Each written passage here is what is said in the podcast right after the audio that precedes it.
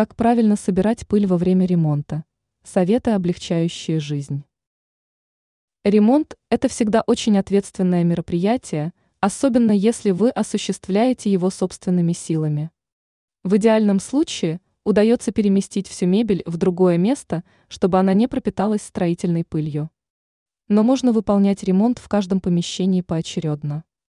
И здесь важно применять особые хитрости, которые позволят значительно сократить количество грязи, которая будет распыляться по всей квартире. При проведении работ по сверлению отверстий на потолке на сверло наденьте пластиковый стаканчик или срез от пластиковой бутылки. Тогда при сверлении большинство пыли будет попадать именно в него. Для усиления эффекта поверхность емкости можно обработать сиропом или подсолнечным маслом. При вертикальном сверлении можно использовать пластиковый лоток для яиц, для этого его нужно прикрепить к дрели скотчем. Для липкости опять-таки рекомендуется промазать емкость подсолнечным маслом.